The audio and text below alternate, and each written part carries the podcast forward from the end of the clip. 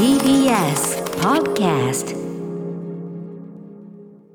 突然ですが今日はカセットでしか聴けないこんな曲から言ってみましょう菅原さん早速お願いしますはい、それでは再生します。えーちょっとこれ名前読めないんですが、エジプトのものでおそらくベリーダンスの音楽か、まあイスラム教のちょっと神秘化スーフィーにまつわるものかというか。へえ、はいスーフィー。ちょっとかけますね。ちょわちょっと正体不明なのね。本当にあのカセットデッキをねスタジオに今用意して、ガチャ。ちょっとこのじゃあエジプト謎カセット音楽 聞きながら今じゃあそのカセットとかあるんですか？ケースとか。あ、今そうですね。こちらにございまして、あーええ あのうーんとなんて表現すればいいそうですね。下半身人魚の女性コラーがジュですね写真タがね。ムの上で踊ってる。すごく雑なコラージュ写真なんですですね。これ中開けると、ねまあこうちょっと手で破ったかみたいな。ああなるほどね。あの爪でジャってやったあー向こうの和紙みたいな。あのこうお折ってキューってあそうそうそう開い上がるやつだ。そう。なんですこれ友人からエジプトのカイロで買ったって言ってこうもらったんですけど、あいいですね。お土産がねカセット土産気が利いてます。おそらくこれネット上にもないカセットでしか聞けないっていうかこれえだってなんか見るからになんつうのかな。正規の何かじゃないっすよね。どうですかね。どうなんですかね。どういうどういうお店で売っている？お多分お店で売ってるものだと思うん。ですが、だとしたら一種こうポポップに聞かれてるものではあるってことなんですかね。ポップには聞かれてないかもしれない。でもでもでもなんかキャッチーな感じありますすごいキャッチーだと思います。僕これ本当クラブでかかってても全然踊れるな。それは意思の問題でしょ。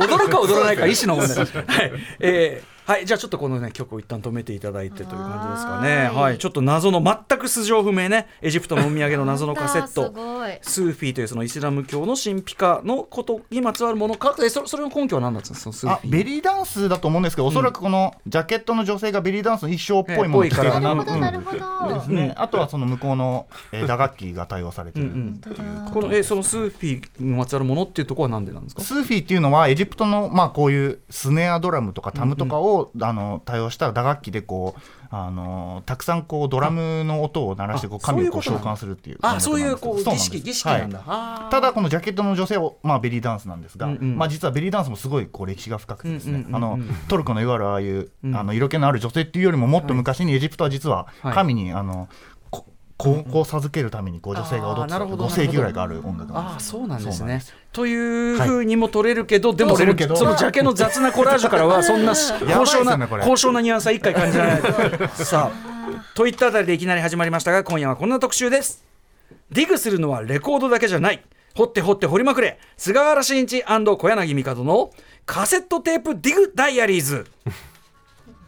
カセットテープダイアリーズならぬカセットテープディグダイアリーズ、えー10月14日水曜日時刻は午後8時3分です。TBS ラジオ第6スタジオからお送りしているアフターシックスジャンクション略してアトロク。パーソナリティはラップグループライムスターの歌丸です。そして水曜パートナーは？はい TBS アナウンサーの日々真央子です。さあここからは聞けば世界がちょっと変わるといいなな特集コーナービヨンドザカルチャーのお時間ですはい。まあ、この番組をね聞いていただいているような方は DJ がねその自分のね、まあ、要するにそのプレイするためのレコードを中古のレコードをこう探すことを、えーレコードディグ掘るね、えー表現することなんとなくねこの番組の何となく出てると思いますが、今回は、えー掘るのはレコードではなくカセットテープというねえーまあ我々世代にとってはまあカセットテープ非常に慣れ親しんだメディアですがまあ日比さんとかは多分ねはい。持ったことないえっとあのピアノの練習で録音のためにカセットテープを使ってました。ギリギリそこだ。はい、なんで音楽を聴くものというよりかは、まあ、記録をするもの録音をするものと思って使ってましたね。ほど。ただねあの最近になってやっぱ若い世代でねまあ非常に可愛らしいし、はい。音質も独特のものがあってということで、まあ、新譜をカセットテープで出したりするっていうこういうパターンもありますね、えー、アトロクでは昨年6月12日にカセットテープ専門店ワルツの、えー角田太郎さんをお迎えしてカセットテープ、えー特集しましたね、はい。ワルツね、はい。さんも行って買い物したりなんかしましたけど。はい。さあということでただ今日はえー、とそういう新作、ん。えー若手が出すカセットテープではなくもうさらに沼ですね。カセットテープ、まあ、山ほど世界にはもう流通しているわけです。それを掘ってね、えー来るというですね、えー非常にまだ未開拓の領域こちらをして特集してえーいただきたいと思います。はい。ということで本日のご案内案内にはこの方、えーっと1週間空けて中1週間空けて2週間前にご登場いただきました、アーティストの菅原慎一さんです。菅原さんよろしくお願いします。よろしくお願いします。こんばんは。はい。ということで菅原さんこれはたっての希望でのカセットテープそうですね。カセットテープ。愛好家としての使命を果たしに来ました、このタイミングっていうのは意味があるんですよね。はい、あの今週の土曜日10月17日にですねカセットテープの面白さ楽しさ、えー有用性を広める世界同時のかいあのイベントがカセットストアデーというイベントが開催されるんですえーあこれは世界的に。そうですね。これ、えーあのレコードストアデーっていうのが、まあんこのリスナーの皆さんとかは多分お,、うんうん。お耳にしたことがあると思うんです。それはいはカセット版ということで、うんうんえー、で毎年やってるんですか？そうなんですよ。でそのカセット版っていうのがありまして、で僕はちょっとこれに便乗してですね あの同じ10月17日に渋谷のパルコの中にあるクワトロラボという場所でですね、小柳帝さんとモデルの小谷美優さんと僕とで、うんうん。あの啓蒙イベントをちょっと行うということで。啓蒙イベント。啓やっぱり蒙イベントやっぱりパルコに来てるような若者たちにカセットはいいぞと。そうですそうです。カセットを聞かずして何がおしゃれか。そうですそうです、お あの真髄をこう教えようと。叩き込んでいこうというね。そうなんただこれなかなかあのそういうふうにね、まあ、はい。でも世界的なカセットストアデーがあるぐらいなんだけど、盛り上がってるのも事実なんだけど、はいあのー悲しいニュースもあるといそうねなんですよ、うあの日本で9月末、48年間にわたって業務用のカセットテープ製造してきたメーカーの東京電化さんが先月一般であの生生産を終了したという悲しいニュースがありまあして。そうですか。僕はあの担当者の人に電話かけて、ええ。最後に工場を見学させてくれって言ったんですけど、ちょっとダメでした。うわすごいそうなん判ですよ、ちょっと最後見届けたいなと思ったんですけど、なるほどね。僕の力が及ぶ。いやいやいやいやいやはい。まあだからこれ今後はまあまあでもカセットテープそのものはねまだまあそうです。考え会話するから。そうですね。もまあそういう撤退する企業も出てきたとはいいう感じではあると。ということで改めてじゃあここではい。カセット特集だということで。はい、そうですね、面白さを伝えに来ました。うん。ということでじゃあ菅原慎一さんご紹介をはい。日比さんからお願いします。改めてご紹介させていただきます1985年千葉県のご出身音楽家プロデューサーとして楽曲の制作に携わっていらっしゃいます。また管楽器を取り入れた小楽団菅原慎一バンドも主催されています。一方で近年では単独で映画の劇版を手掛けたりアジアのポップカルチャー関連の執筆活動トークショーなどを積極的に行っていらっしゃいます。そして先々週9月30日ですね台湾のグラミー賞金曲賞ゴールデンメロディーアワードについて曲を聴きながらたっぷり解説していただきました。その後もあのその時にご紹介いただいた曲今もすごく聴かせていただいてます。ありがとうございます。ありがとうございました。はい、えーということで、えー、とあそうだ。ちなみに、えー、とゴールデンメロディーアワード金曲賞はその後あってノミネートっていう流れでそうですね。の後結果が出たんですよね。あのこちらで紹介させていただいたアーバオさん、あはい。の台湾の、うんうん。えーパイワン族のアーティストがうんうん。はい。3冠に輝きましたね、三冠はい。おー。アルバム賞と楽曲賞と、あと、えー最優秀原住民語アルバム賞、はい。おおやっぱり撮ったんですね、うんうん。撮りました。すごい三冠。僕の友達のイルカポリスはかす かすらなかったんですけどあーいやいやねいやいやでもイルカポリスさん聞いてますねあの見た目もお茶目でね。ライブはい、ライブでぜひね、はい、あの、ちょっとなんか雰囲気、これ褒めてますけど、すごいバカっぽい 80年代感。たまんない感じがね。はい、あの、お会いするのも楽しみ、あの、よろしくお伝えください。あありがとうごはい。ざいます、さあということで、えー今回そのカセット特集をやるにあたって菅原さんが、はい。この方をということで、はいカルチャーの師匠を連れてきていただいた、僕のおじさん僕のカル、はい、カルチャーのおじさんを連れてきました、えーカセットテープにも造形が深い、えーライターの小柳帝さんです。どうもこんばんは小柳です。よろしくお願いします。ーいらっしゃいませ。はじめましてよろしくお願いしす。ます。そうですか。ということで、これ小柳帝さんご紹介じゃあ、えーこれも日比さんからお願いします。はい、ご紹介します。1963年、福岡県の生まれです。ライター、そして今年で21周年を迎えるロバというフランス語教室も主催されています。主要な編書、えー著書には、モンドミュージック、グラフィックデザイナーのブックデザイン、ロバのフレンチカルチャー A to Z、そして小柳帝のバビロンノート、映画についての覚書、また、えー訳書にはですね、翻訳書には、僕のおじさんの休暇などがあります。そしてカセットテープを愛するライターとして、今年のカセットストアデー関連イベントにも昨年に引き続きご参加されるということですね。先ほどねカルチャーのおじさんというのはそのジャックたちの ね僕のおじさんの休暇に引っ掛けてるね。そうです。はい、なるほど。菅原さんにとってのモノンクルというね、はいそうです。ね。いいご説明、ありがとうございます。いやいやといやでもねあの年齢的にはそこそこ離れてらっしゃるお二人ですけどそう親子ぐらい離れてます親子ぐらい離れてるんですよ本当に。これはまずどういうお知り合いというか。もともとあの三つ目っていうミュージシャンの友達、バンドの友達が、うん。帝さんと一緒に、えー、とリスニングイベントっていうんですかね、まあ、あれ、まあ一応 DJ イベントは、ないん DJ イベントをやってるということで、うんまあ、僕はもともとその一番、まあ、好きなフランスのアルバムに、まあ、僕のおじさんシリーズ、ジャックたちの映画があって、それで帝さんのことを知っていたので、おちょっと待って、三つ目と、な なんで小柳帝と絡んでんだって、えーそれでちょっと紹介してもらもらってって感じで。そこは下手したら菅原さんよりももうちょっと離れてますよね。あそうですね。はい確かに。えー、あーさらに若い。そそうなんですよ。ちょっと下なので、はい。いやすごいな。何なのかも全然わからない組み合わせなんですよ。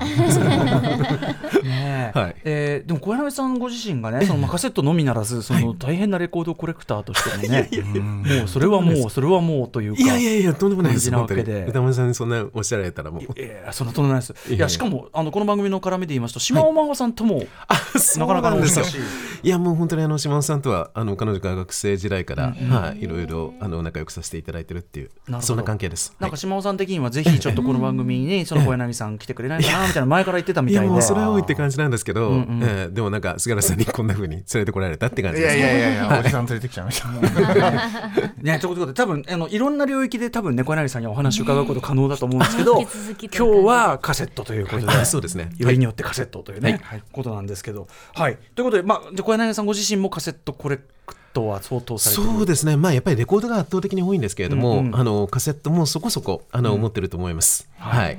えー、と改めて掘ってきたりもする？ああそうですね。今もあの新風とかでもやっぱカセットで買うものは多いですよ。ああ、ね。そうなんですよ。いやいや、なんかやっぱり、あのまあ、とりあえずやっぱりデータよりはなんかフィジカルなものにっていうふうに、まあ、世代的にもはい。あると思うんですよね。で、やっぱりなんかそのカセットっていう、でやっぱ物自体に、なんかやっぱりちょっとよりこう愛着度が湧くっていうか、なんかそういうのもあると思います。可愛いですよね、そうね。なんですよ。はい。僕もあのヒップホップアルバムのカセットはやっぱ捨てらんない、まあ、ミックス当然ミックステープ文化とかもあって、僕すごいカセット親和性高いけど、はい。やっぱカセットは何一つ捨てらんないですね。ああ、わかります。なんかその他は処分しても。ああいい話が聞けた。すごくありがたいですね。さあということで、えーお知らせを一旦挟みまして、えー日本あるいは海外で掘り当てた新旧のカセットテープの曲をじゃあ実際に聴きながらお二人に。本当にここでしか聴けないよね、えーレア音源だと思いますので、えー解説していただきます。よろしくお願いします。こちらこそよろしくお願いします。After Six Junction. 時刻は8時13分です。TBS ラジオアフターシックスジャンクションパーソナリティを私ラッパーのライムスター歌丸と。水曜パートナー TBS アナウンサーの日々真央子です。さあ今夜はディグするのはレコードだけじゃないカセットテープディグダイアリーズをお送りします。ゲストはアーティストの菅原慎一さん。そしてライター翻訳家の小柳美香さんです。改めましてよろしくお願いします。よろしくお願いします。僕ら楽しいだけの特集ですから ワクワねクしちゃう。はい、えー今夜はこれカセットテープにやっぱりねちなみまして A 面 B 面の2部構成で参ります、はい。サイド A は。えー小柳美香さんによる80年代に始まるカセットテープディグダイアリー、えー小柳さんがどんなテープを掘ってきたのか、そしてサイド B は菅原慎一さんによる現在進行形の世界のカセットテープディグダイアリー。NOW! NOW! NOW! の2部構成でそこだけシュワルツェネッガーでどうぞえー、2部構成でお送りします、えー今夜お送りする曲は放送終了後ツイッターに楽曲面をアップしますので合わせてチェックしてみてください。ただそのねあの、検索したところで、ね検索したところで別にあのサブスクにあるわけではなくね。まああったりなかったりいろいろ YouTube にあるわけでもなくみたいな、ことかもしれない。だからこそですだから要は何でもネットにあると思うなよっていうのもね。これはめちゃめちゃありますよね、はい。いやでも僕まさに今日本当にあの歌丸さんの前でこうやってこうカセットのことを話させていただくというのがすごい興奮でしてやっぱりその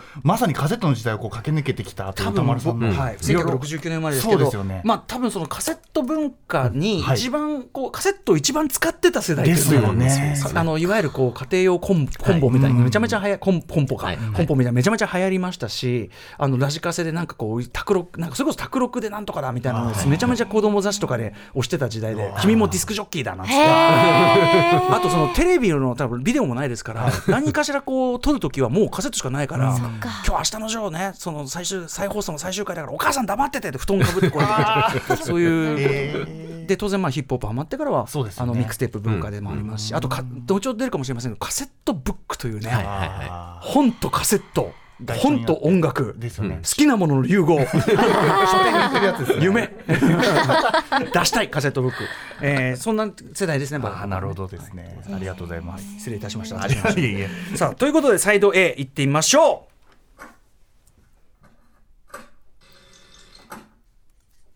それは80年代に始まった帝おじさんもとい帝青年のカセットテープディグダイアリーズ。うはい。ということで、まあ、私1969年生まれとして先ほどの話もしてきましたけど、えー小柳帝さん、はい。えーカセットテープ、はい。意識し始めた時とかそんなあれってあります？ここだなんつうそのいや、あの、多分歌丸さんと、あの、まあ、多少僕は上ですけれども、やっぱり近い感じだったと思うんですよ。なんかやっぱりこう、何か自分がその最初に買ったカセットとか、なんかそういう記憶は実はあんまりなくって、どっちかっていうと、やっぱりなんかその録音して楽しんでたっていう感じなんですよね。だからあの、さっき歌丸さんがおっしゃったようなこととか、あとやっぱりラジオ番組を、あの、いわゆるエアチェックっていうね、言い方ってありましたよね。そう。なんかそれで、だからまあ、どっちかというと空のカセットにはい。こうなんか音を入れて楽しむ、はい。なんかそういうものだっていうふうに思っていた節があったと思います、あと野外録音とか、うんうん。ええ。なんか僕らのなんか時代はなんかそういうなんか野鳥の声とかなんかマイクで撮りに行ったりみたいなことをなんかいいもなくやるんですよ。そう ありましたよね。めちゃくちゃなんかそういうのなんか押してくるんですよねそうそうそうそうなんですよ。そうなんですよ。ええだから多分なんかやりたいっていうよりはむしろなんか撮りたいっていうふうなことでなんか言ってたっていうふうな感じがしますよね。確かに確かに、ええーでまあカセットじゃあとにかくカセットテープとともにこうまあはいそうですね。育ってきたというか、はいはい、そうだったんですが、なんかその録音物としてのそのカセットというか、まあ、要はその音源としてのカセットはい。に興味を持つようになった、あの時期がありまして、そして高校生ぐらいだったんですけれども、ちょうどやっぱりパンクが終わって、こうまあ、いわゆるその世の中的にあの音楽の世界の中で、まあ、ポストパンクというか、まあ、いわゆるニューウェーブですよね、まあ、そういうようなものがこう出てきた頃、やっぱりそのいわゆるその MTR というか、あの自分でその自宅録音できるような、なんかそういうようなあのことが、まあ、あの比較的その頃から始まって、はい。それでなんかいろんなバンドがお金もない中で、やっぱり自分でその録音をしてそれでレコードもなかなか作れないから、はい。かそれをカセットにしてとりあえずそれを売ろう手売りみたいなライブとかで、はい。はい。なんかそういう文化がなんか始まったんですよね。確かに。それでなんかそのレコードと同時にそのカセットなんかも輸入版店に入ってくるようになって、それであこれなんかちょっと面白いなっていうふうに思って買い出したっていうのが、はい多分きっかけだというふうに思います。なるほど、はい。ポストパンクニューウェーブ期のまあそのまあそのインディーとか DIY 的に作られたもの。本当に当時自分でまあ後に CD なんか焼けるっていう時代になりましたけど、そんなのはるか後のまあ CD もないし、レコードとなるとプレスねしなきゃいけない。なかなかなまあロットがいるし、カセットならそうなんですよ。ね。カセットとかレコードでもやっぱそのシートみたいな,、そういうちょっとチープななんかものだったら出せるみたいな、学生に優しい、本当にあの歌丸さんおっしゃったようにいわゆる DIY の走りなんだろうというふうに思うんですよね。でそれでなんかやっぱりそのレコードよりもやっぱカセットがその時は新鮮にちょっとやっぱり感じるところがあってそれでやっぱりそのカセットだけなんか出す人とかあるいはカセット専門のレーベルレーベルとかもできるようになったんですよ。はい、あのちょうどカンっていうあのロックバンドありますよねドイツの、あれのあのタゴマゴっていう名盤がありますけど、なんとタゴマゴっていうレーベルができまして、カセット専門のレーベルが、だからそういうのとかがなんかちょっとやっぱ気になるようになっていったんですよ。なるほどなるほど。でそれがまた既成のあのカセットのケースだけに入らない、なんかフォーマットになったりとかしてるようなものも出てきたりとか、あるいはあのさっきもねちょっとカセットブックの話ありましたけど、初期はなんかそのカセットにさらにこうちょっとしたなんか解説のリーフレットみたいなものが別につくみたいな、なんか袋にこう入ってジンとこうカセットがこう入ってみたいなね。なんかこんなかタイプのものですよね。貴重な。あそうですね。こんな音も聞こえましたかね。はい。はい。まあこういうような感じでなんか作られていたりとか。懐かしいな。だから一応でもシングル版のね7インチシングル版の7インチのケー大きスなんさにねですよね。そうなんですよね。うん入るようになっててだからそこの棚にこう入れられてあそうですそうです。ってことですよね。そうですそうです。いや、おしゃれ。本当ですか？そうなんかやっぱこういうようなものをなんかちょっと買い出して、それでなんかこれまあコンピレーションなんですけど、まあ一種のそのレーベルのショーケースみたいになってて、まあそれで新しいそのバンドとかも知るみたいな、なんかそういうのがありました。はい。どこで買われてました？えっと、私、福岡の出身なので、まあ、ちょっとローカルな話になってしまうんですけれども、あの福岡にもやっぱりいくつかその輸入版店があったんですよ。はい。でやっぱりそういうところには入ってたし、あとたまにやっぱり東京に遊びに来た時に、あの割とカセットとか置いてるようなお店があったんですよ。それでそこに行ったりとかして買ってましたね。でレコードよりちょっと安いんですよカセットの方が。はいはい。そうなのでちょっとやっぱり学生の懐には優しかったというか、そんな感じで買ってました。はい。これ多分ねあのやっぱねあの三方さんちょいちょっと僕より上だから、はいはい。あそうですよね例えばそのえっと代々木のイースタンワークスとか知らないんだこ僕知らないんですよ。ああのフールスメットっていう雑誌ありましたよね。うんはいフールスメットはい。あのプロぐらいからニューウェーブ系に行ええ。った、あの雑誌のあの出版社がやってたレコード屋さんだったんですよ。あそうなんですね。もうそれこそあの あれですよ。傷だらけの天使のあのビルありますよね、あの近くにあったんですよ。へえなるほどね。そうそれでなんかそこでもう本当に週1ぐらいで通ってて、それでなんかやっぱりカセットテープに入ってくると、やっぱなんか気になるので、やっぱチェックするっていうような感じですよね、はい。ただやっぱ視聴とかできないんですよ。確かだ。からもう本当にもう感覚で買うしかないみたいな、まあ、いわゆるジャケ買い的なに感じ。カセットはねはい。もう確実に聞けば聞くほど伸びていくので。そうそうそう。そうなんですよ、ね、もちろんレコードも減りますけそうどなんですよ。あの削りますけど、カセットはねしっかり伸びますもんね。しっかりで当時やっぱりあのレコードとかもそう買えないから人と貸し借りしてあのカセットに落としたりとかしてたんですけど、ななぜか不思議なことやってて、カセットもさらにカセットに落とすんですよ。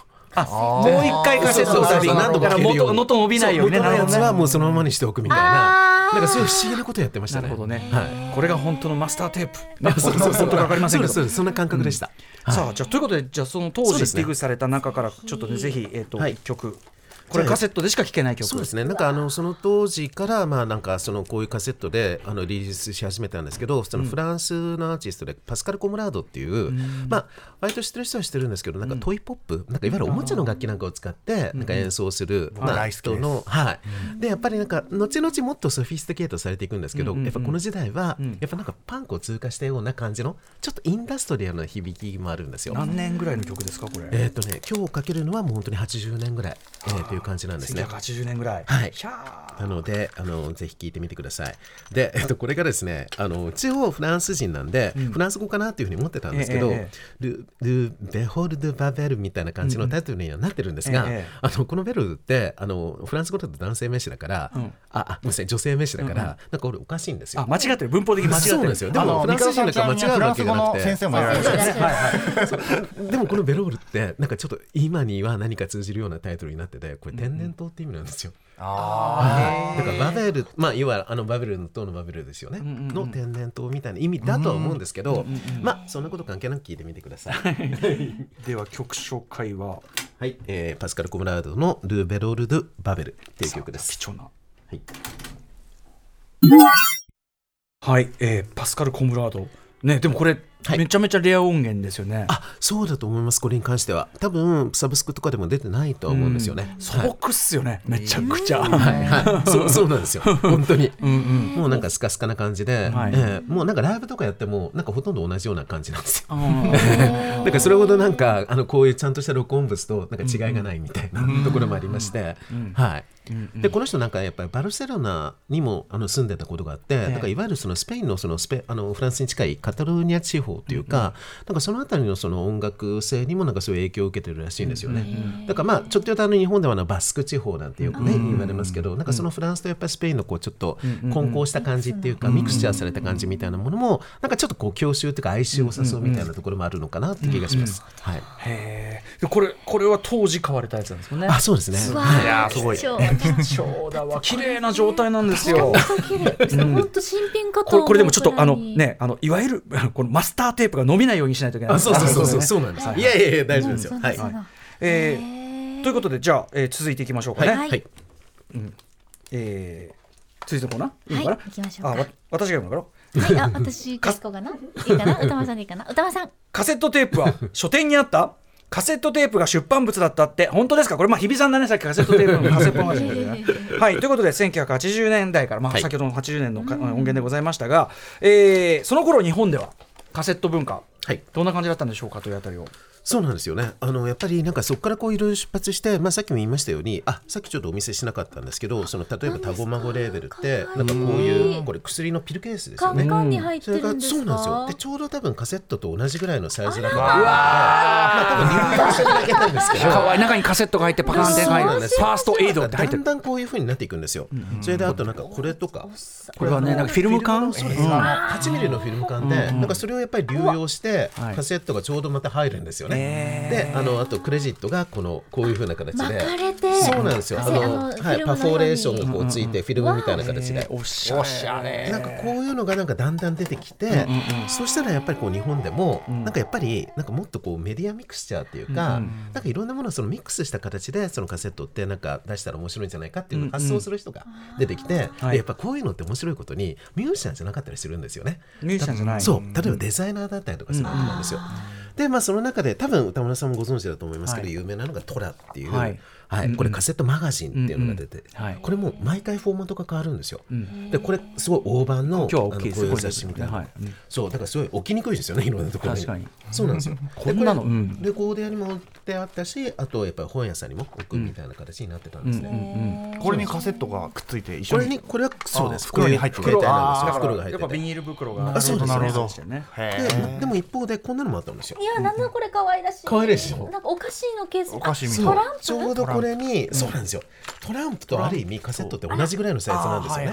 でちょうどこれに入るんですよ。それでここにトランプがあるんですけど、はいこれあれなんですよ。ディーボのマーク・マザーズボーなんですよ。おおへえがやっぱりこのトラで出してるんですよ。だから日本で出してて。へで音は後のウェスンウェス・アンダーソンの映画音楽みたいな感じなんですよ。え遊び心あるなそうですよでもそれが日本で出てるっていうところがかっこいいんですよね見直しちゃいますね日本お日しゃれじ本でやゃんって思っちゃいますやばいんですよ。やっぱねその70年代後半から80年代頭ぐらい、あの半ばぐらいにかけてのやっぱ日本の雑誌文化の盛り上がりともリンクしてるから。なるほど。まあ、うん。バブルバブルってやっぱりこう否定的に言われることも多いんですけど、ええなんかやっぱりすごくそういう意味では乱熟してたっていうか雑誌は最高ですね、そうなんですよね。本当にそうだと思います。でそういう中でこのトラっていうのは結構なんか続いたんうんうん。であのまああのこれはそのミック・イタヤさんっていうそのグラフィックデザイナーの方と、あと写真家の飯島薫さんとかそういうような人たちが一緒になって作って当時のカるやつなんですよねルチャーヒーローたちですね。いや本当にそうですよね、さあじゃあそこからちょっとね一曲ぜひそうですね。じゃあ、えっと、トラの、まあ、えっと、ウィンターイシューっていう2号かな、えーの中から、えっと、これ、あの、まあ、大体特集としては、このお二人というか、元プラスチックス。はい。えっとな中西俊夫さんとね亡くなった、ははい、中西さんと、あと、ちかさん。佐藤千佳さん。そうです、はい。そうです。の別ユニットみたいな形で、メロンっていうのがあったんですけど、うん。はい。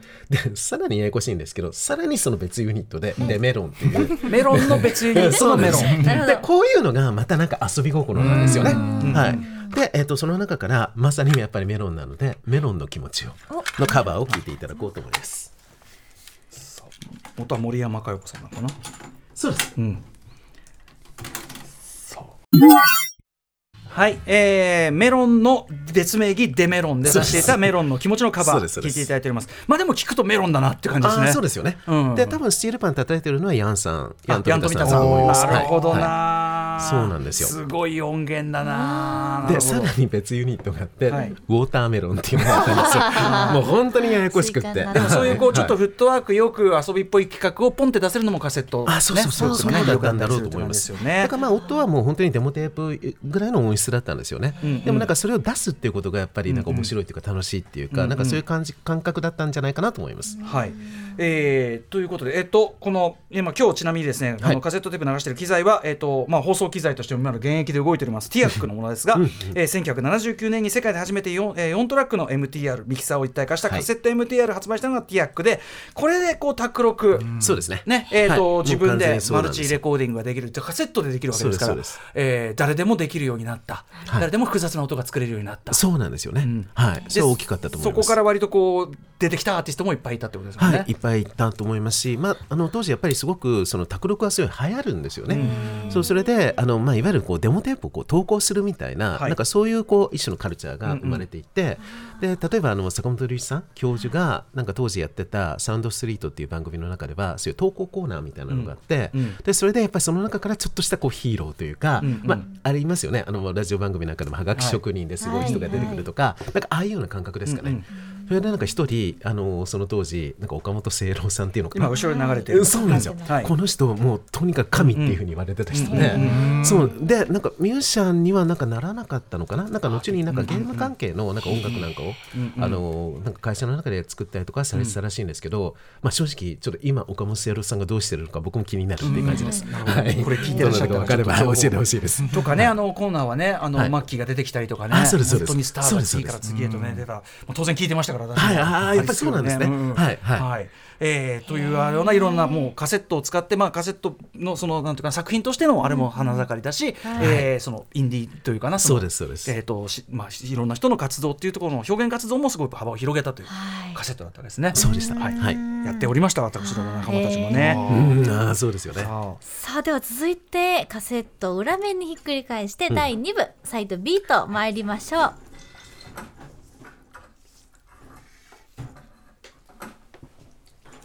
サイド B 菅原慎一の世界のカセットテープディグダイアリーズ NOW! ということで、えーまずは80年代生まれの CD 世代である菅原慎一さんにカセットとの出会い、えーカセットで DJ をするほどカセット沼にハマっているそのわけについてお話を伺いたいということで、はい。だいぶね年は本当にあれなわけですもんね。僕85年生まれなんで うんうん。小学校低学年ぐらいの時はラジオそれこそエアチェック僕もやって、うん。あのヒット曲をこう自分の気に入ったのだけポチって録音してミックステープは作ってたんですけども、ええ。まあやっぱり基本は MDCDMP3 で、まあ、バンド活動をやっていた中でマイスペースだとかそういうサブスクが出てきたりとか、まあ、完全にそういう CD 以降のデジタル世代なんですけども、まあ、今はもうどっぷり沼にはまってしまいまして。はい。うん。それは結構大人になってから改めてって感じですか？そうなんです。本当にここ23年ぐらいですかね。あのきっかけがまあいくつかあるんですけど、なんでしょうね。僕本当に音楽が好きなんですよね。あの自分で言うのもなんなんですけど。でなんかそういうなんか自分がその音楽が本当に好きなんだっていう気持ちを思い出させてくれたのがカセットテープっていうメディアで。でまあなんでかっていうと、うん。あの2018年にあのバンドのツアーで韓国に行った時があってですね、そこのドンミョという地域の飲みの市っていうエリアがあって、僕もともとそういうフリーマーケットとかでこう物をこう漁るのがすごい好きだったんですよ。でその時にカセットテープがすごいこうゴミ同然に叩き売られていて、あーって思いながらこういろいろ見てたらそこにですねあのあの久石譲さんのはい「マイロストシティ」っていう、んうん。えっと、オリジナルの音源がカセットテープ音源がこうあったんですね。でわーって思って久石譲じゃ譲だと思って、うんうんうんでまあもちろんそのスタジオジブリとか僕好きで、そういうのでは触れていたんですが、うんうん。久石譲さんのそういうオリジナルアルバムを、まあ、こういう状況下でこう偶然手にするっていう環境がもうもはや日本にはないじゃないですか。そこでシンプルにそれを買ってその久石譲さんの音楽にもうそのままタッチできたんですね。その。であなんかこういう感覚って僕忘れてたなと思って、もしかしたらカセットのメディアにはそういう音楽のその深淵というかこうシンプルなものにそのままタッチできる魅力が詰まってるんじゃないかと思ったんですね。それで、はいあのハマっていきました。要はそのねもうネットの発達まあそれはいい面もあるけど、まあ、あってその情報がもう縦横にもう、なんていうかグリッド化されすぎちゃってそうなんです。なんかこうね何でもどこかにはハマるしどこかにはそのあれがあってってもあるけど、出会いがスムースになっちゃってますそうなんですよ。でもなんかそれってすごく息苦しいことでもあって。大体あの相場とか価値っていうのがもう決まってるじゃないですか、うんうんうんレコードとか CD とかでも、あこれはもうこんぐらいのレートなんだな、こんだけ人気なんだなって、でもなんかそういうのがカセットテープを手にした瞬間に、うわこれは最高って言っていきなりこう価値がひっくり返るんですよ、そこで僕はもうバーって上がったっていうか、もう一回こう音楽のなんか世界に飛び込んでいくなっていう感じがしたっていうか、はい。まさにねそのディグの本質っていうかねあそうなん醍醐味っていうかね、はい。触れたっていう感じなんですね。はい。さあということでじゃあですね、えー菅原さんが情熱を燃やして、はい。掘ってきた音源の数々をじゃあはい。行ってみましょうかね。早速再生しながらお話を伺いたいです。えーまたでもさ、読めない。読めないやつが そうなんですね。よね。えーっとあのソイ48さんっていう、タイの音楽を紹介している DJ ユニットのはい。この番組でもお世話になってます。そうですよはね、い。僕あの彼らにすごいあの尊敬の念を示していて、あの自分のタイの音楽を実際に現地でこう掘ってみたいなと思って、うん。うん。ちょっとまねっこであの本を片手に実際にタイに行ったんですよ。あの本もすごい本ですもんね。そうなんです。とんでもないもんね。そうなんです、とんでもない本。でちょっとレコードでも買おうかなって思っていろいろ探しても、レコードやっぱ全然ないんですよ、であってもめちゃくちゃ高くて、これは無理だってなって、うんうんうんあでもそのモーラムとかルークトゥンっていう、まあ、タイのそのカントリーミュージック、ええ。イサン地方の音楽ですね、うんうんうん。そういうのをあのカセットならあるってレコード屋のおっちゃんに聞くと、あるよと。その手があったから。でそこでもまたちょっとカセットにはまるきっかけになったんですけども、まあ、そうしてこう手に入れたですね、えーモーラム、まあ、ルークトゥーモーラムっていうかまあいろいろちょっと混ざってるんですけども、あの手に入れたやつがあるんでそれを流したいと思います。はい。これはいつ頃のこれはですね、うん1985年にリリースされた、うんえーピムパー・ポンシーリーさんという方のですね「あのサウジの妻の涙」っていうタイトルの ものなんですけども、まあ、ちょっとこれ解説きとりあえず聞いてからでいいですかね。あじゃあそうしましょう。はい、しましょう。はい流しますね。はいはい。ガチャ。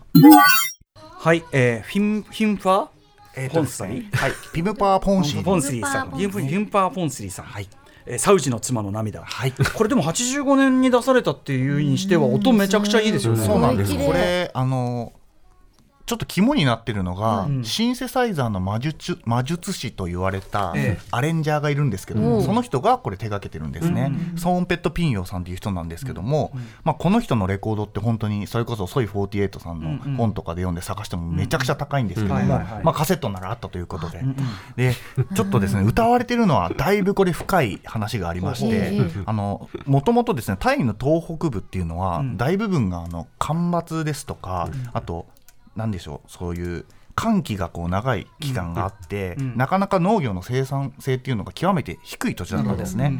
で1930年代からあのバンコクへの出稼ぎっていうのが一般化しているエリアなんですけども、えー73年にですねオイルショックがあったじゃないですか、でその経済危機で石油を生産できないタイっていうのがうんうん。多額の貿易赤字になったんです、ほうほうほう。で一方中東諸国っていうのが、うんうんうん。そのオイルマネーですね、んうんで大規模な国家あのん。建設を計画しましたけども、うんうんまあ、人口が少なくて労働力が不足したと、ででそこでこう需要と供給があ供給が合いまして、タイから、えーサウジアラビアに出稼ぎに行く人っていうのが増えたんです。よ、はあはあはあ。そこでですねこの、えーピムパーさんの旦那さんが、うん。サウジに行っちゃった悲しいって歌ってる曲なんですよ。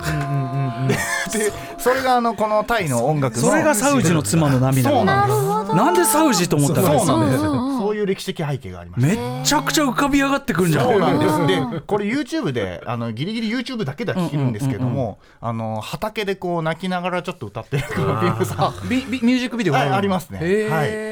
切ない曲なんですね。そうなんです。それをね知ってから聞くともうなんとも言えないこうなんか旅情、んうん。あの情緒じゃないな、うんかこう、まあ情緒というか、はい。いやでもカセットディグから、まあ、思わぬタイの歴史も知れて そうです。世界史も知れて。そうなんです。すごい。すごい。すごいはい。確かに。じゃあバンバンいきましょう。はい。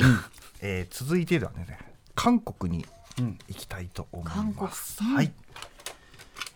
韓国も。のはい。で韓国もですね、カセットとは切っても切り離せない国でして、へー。韓国にはもはや CD の時代っていうのはないと言ってもいいんですね。えというのはですね飛ばして。そうなんですよ、うんうんうん CD が出てきた時にほぼ同時にちょっと違法アップロードのそういう MP3 文化っていうのが入ってきちゃったということで、実はカセットの時代がすごく長かったんですね。なのでこれもまた韓国にディグしに行くとカセットではすごい層が厚い、ん面白い音楽。がたくさん聴けるんですけども、はい。ちょっとここでですね、えー90年代初期の、うん。えーチャンドクというシンガーソングライターの方がですね、あの亡くなってしまって、うんうん。それの追悼に、えー友人のミュージシャンが集まって、あうん。の曲を提供したというものからですね、うん。えーチャンドクの作詞作曲で、えーウィル・インチョンさんで「起きて」という曲をですね流したいと思います。ガチャ。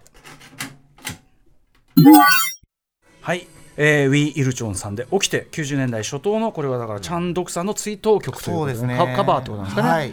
い、いね。いやー最高ですね。あのっていうこの歌い出しがすごいハングルっぽくて、なるほどね。胸を締め付けますけど、うん。でもなんかすごいソウルフルなね、あの曲調でね、すごく素敵。まあそれこそ堤恭平さんの世界とも通じるようなね、感じがグルーブがあって素敵です。うん、こういうのもカセットなら掘れるというのが韓国の特徴ね。これもたまたま出会ったんですね。これたまたまですね。だってさ情報もないでこうやってやってるからね、もそううです。とにかくガチャガチャガチャガチャガチャ、レコードでバサバサバサでとかガチャガチャガチャガチャガチャやって。そうですね。なんならこれジャケットのこうただの草原っていううわー何にも取っかかりっていうか。何取っかかりね。えただ裏は見るとなんかこう。あー確かに。おお顔の写真があこれがチャンドクさんなんだ。そうですね。あー素敵な方なんだ。ちゃんとくさんお兄さんと一緒に、あのすごいこう当時韓国のカーペンターズと言われるぐらいものすごく作曲ができる兄弟で人気があったんですけど、残念ながらちょっと亡くなってしまって、うんうんうん。はい、そそれのツイートそうなんですなんかそういうのも詳しくなるからすごいね。事後的にね。確かに確どかに。んどんためにもな加されますもんね。情報が。へー。さあじゃあ最後にもう一曲いきましょうか、はいはい、じゃあ次はですね台湾行きたいと思います。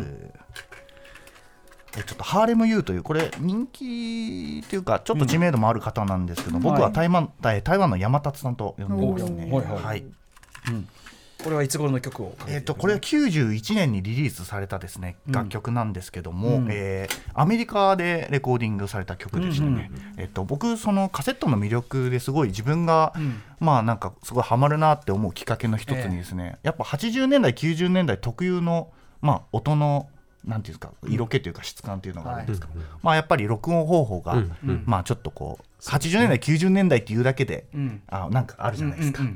もともとねグッとくるそこの時代感がですよ。あるから、はい。うん。えーっとまあ例えばですねシンセサイザーでいうとですね、DX7 っていうのがヤマハで、はい。あの FM 音源を使用したシンセサイザーっていうのがあるんですけども、うん。まあそういうものがもうもろにふんだんに取り入れられていたりとかですね。うんうんうんあと RX っていうシリーズがヤマハであのリズムマシンが出たんですけども、それが一般的に広くこうルフされた後に、まあどのスタジオでもそのリズムを組むためにみんなそれで組んでたっていう、そういう音が鳴ってるとかいうのがあるんですけども、まあ僕がその今まで掘った中でですねあのもうこれは80年代の一番いいとこを取って90年代に突入したっていう楽曲になってるんで、はい、聴いてほしいと思います。はい。はい、じゃあハーレム U で、えーブガン・ティンジー・シャンニーです。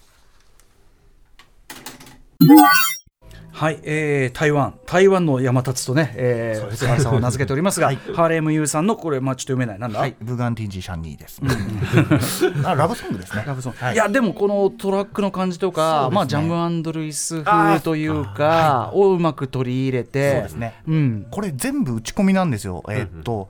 ちょっとこうクレジットを見るとですねギター以外は全部もうミディのプロプログラミングでできていて、まあそれもこの時代をこう象徴するなっていやでもアメリカのいわゆる当時のブあの R&B 当時ブラコンとか言われてたような感じをむちゃくちゃちゃんとやってるっていうか。ですね、うん。あのブレスの感じとかこう、うんなかなかやっぱ台湾はあのね1987年のその海戒厳令うん。が解けて以降もうガッと一気に。ね一気にっていう感じなんでしょうね。貪欲にも貪欲に一気にも。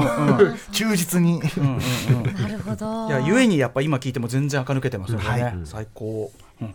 みたいな感じでねちょっとね今日はねあのいろいろあのまだ触りなんですね。要するにカセットという 地平が広がって日比さんも驚いてましたけどやっぱ音いいよね。すごいもっとモコモコしてるイメージだったんですけど、とってもクリーンで、ん。ねこんなに綺麗に聞こえるんだってびっくりしました。ねえだから今日はちょっとサイド A サイド B でお二人にお話伺いましたけど、例えばやっぱりそのカセットのみで出てるそのインディーものものとかはもう多分音楽マニアの人だったたちで、あの特定ジャンルで、ニューウェーブのこの時期のこれとかっていくらでも特集できちゃう勢いだと思うし ね。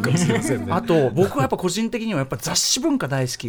でそういう音楽大好き。で僕の好きなアーティストが超出していたってことはやっぱカセットブック特集は全然それ自体でできるなっていうね面。白いかもしれませんね。僕も家に帰れば当然ありますし。あーそれを拝見したいです。当時はでも当時は相当売れてたと思うんですよね。あそうですそうです。教授のアベックピアノとかそういうのってめちゃくちゃ売れてたわけだから。そうなんですよ。そうそのカセットブックは本当に売れたと思います、ね。一番売れたかもしれません。そうですよね、はいなんかだからそういうこう特集もできるしそうですね。そして菅原さんのね、もうディグの成果。